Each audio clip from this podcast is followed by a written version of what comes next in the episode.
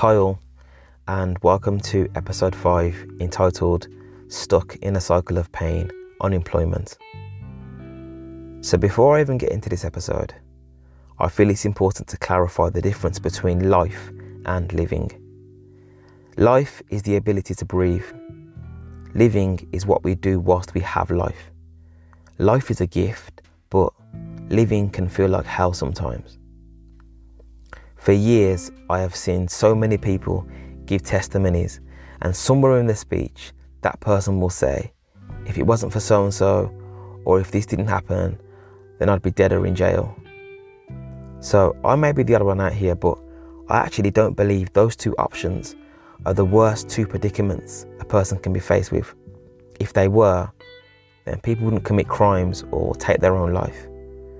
I personally think the worst place a person can be is trapped in their own head with all their regrets, their failures, their shame, humiliation, embarrassment, lies, abuse, guilt, and fear. You can't physically escape this. It's with you when you eat, when you sleep, when you go to work, when you watch TV, when you play with the children, when you laugh, when you cry, when you drive. The thoughts never leave you.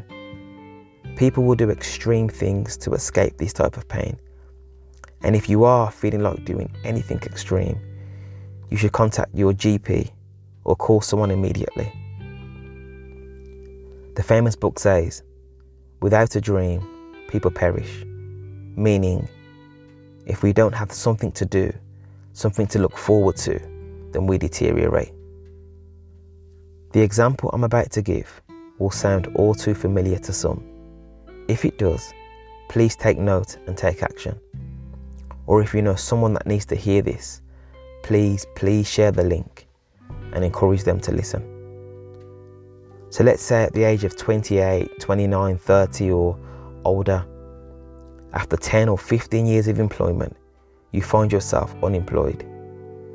You had every intention to find another job or a career as soon as possible, but the days turned into weeks and the weeks turn into months, and the months turn into years. In this time, you have unintentionally picked up bad habits that have now turned into negative behavior. Not being as tidy, letting your hygiene slip, sleeping in longer, spending hours on the internet, going to bed later, and binge watching daytime TV. The problem with daytime TV is that a lot of the content is indirectly critical of unemployed people and people on benefits. Depending on what you watch, the intake of the content is not good for your subconscious mentality. You also start to develop fear and self doubt. Will I ever get another job? Did I lose my job because I wasn't good enough in the first place? Who'd want to employ me again? Am I getting too old? What if my partner leaves me? What if my children don't respect me? This type of thinking will cause you to lack confidence and experience anxiety. It is said that if you get hungry enough, your body or your belly will start to eat away at itself. Likewise, the mind will do the same. Without progression, something to do, you will start to doubt all your previous accomplishments. And before long, the only memories you'll reflect on will be the negative ones. It's almost as if your mind has gone into a, a destructive free roam mode and you feel like you can't control your thoughts anymore. Now, instead of one problem, you have two. The first problem was being out of work. The second problem is now your mental health. But don't worry. To echo what I always say, I believe that whatever the mind gets itself into, it can get itself out of. If you can relate to this example, what you have done is created a new system, a new way of thinking that is detrimental to your progression. So here's what you need to do make a new system, one that's going to be beneficial to your mentality and your life. It needs to be done gradually. It may seem tedious, pointless, but stick with it. The process is about rebuilding step by step. So the process is going to include rebuilding your confidence, improving your time management, affirmations, and increasing your productivity. So, before we get into that, I want you to imagine a massive bucket of water. The bucket is about the size of a kitchen table and as tall as one. Imagine it's full of water. Now, I want you to imagine you have a giant wooden spoon in your hand.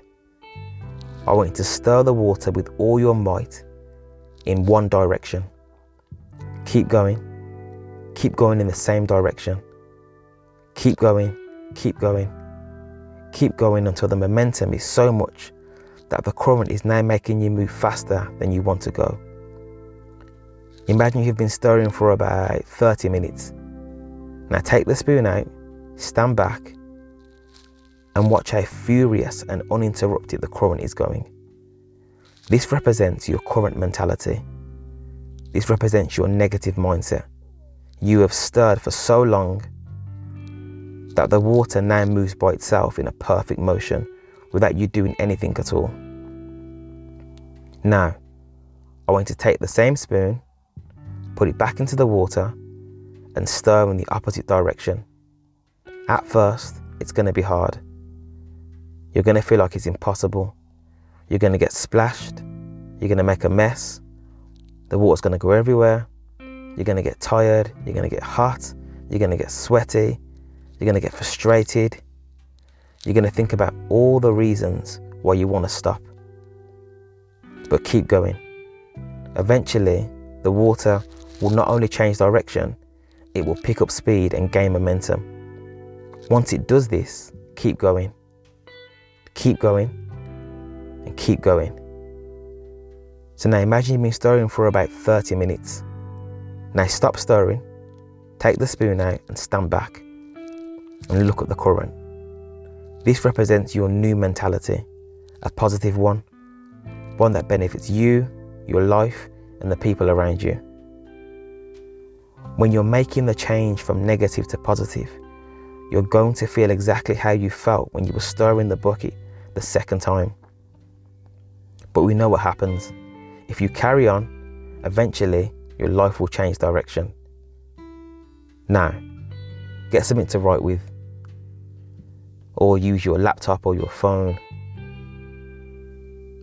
Step one write this down, please. Write down these sentences I am strong, I am lovable, I am important, I am employable, I am qualified to work. I am helpful. I am motivated. I am capable. I am able. I am ready for a job. I deserve a job. I am good enough. I will soon be in a much better position. This is what you're going to do walk around the house and repeat these words three times a day for 10 minutes a time. Do it first thing in the morning, do it in the afternoon, and do it before you go to bed. Step 2. Every evening, make a list of three things to do for the following day and allocate a time slot for them. So, for example, you might pick 9am, 1pm, and 3pm. And the list could include cleaning the taps, cleaning the toilet, cutting the grass, cooking the dinner, tidying the bedrooms, or even just going for a walk. Keep to the times unless you have an exceptional reason for not doing this at the appointed times, and you yourself will know in your heart of hearts if the reason is valid or not. Step three every day, write down one thing that you have done in the past that you are really proud of. Write it down in as much detail and write down why you've done it in the first place. Keep it safe and add to it day by day. Step 4. Apply for one meaningful job every single day. I'm not saying to just apply for one job, I'm saying apply for one meaningful job, one that you've researched and one that you really want. Complete these four steps every day for seven weeks. Don't miss a day, don't miss a challenge. And if you do happen to miss a day or a challenge, then carry on the next day. Messing up doesn't mean giving up. If I had to make a, a bet, I would bet that you're the type of person that if someone knocked on the door tomorrow with a box of opportunities, all you would need is one, just one opportunity to be back on your feet. Well done, keep going, and listen out for part two of this episode.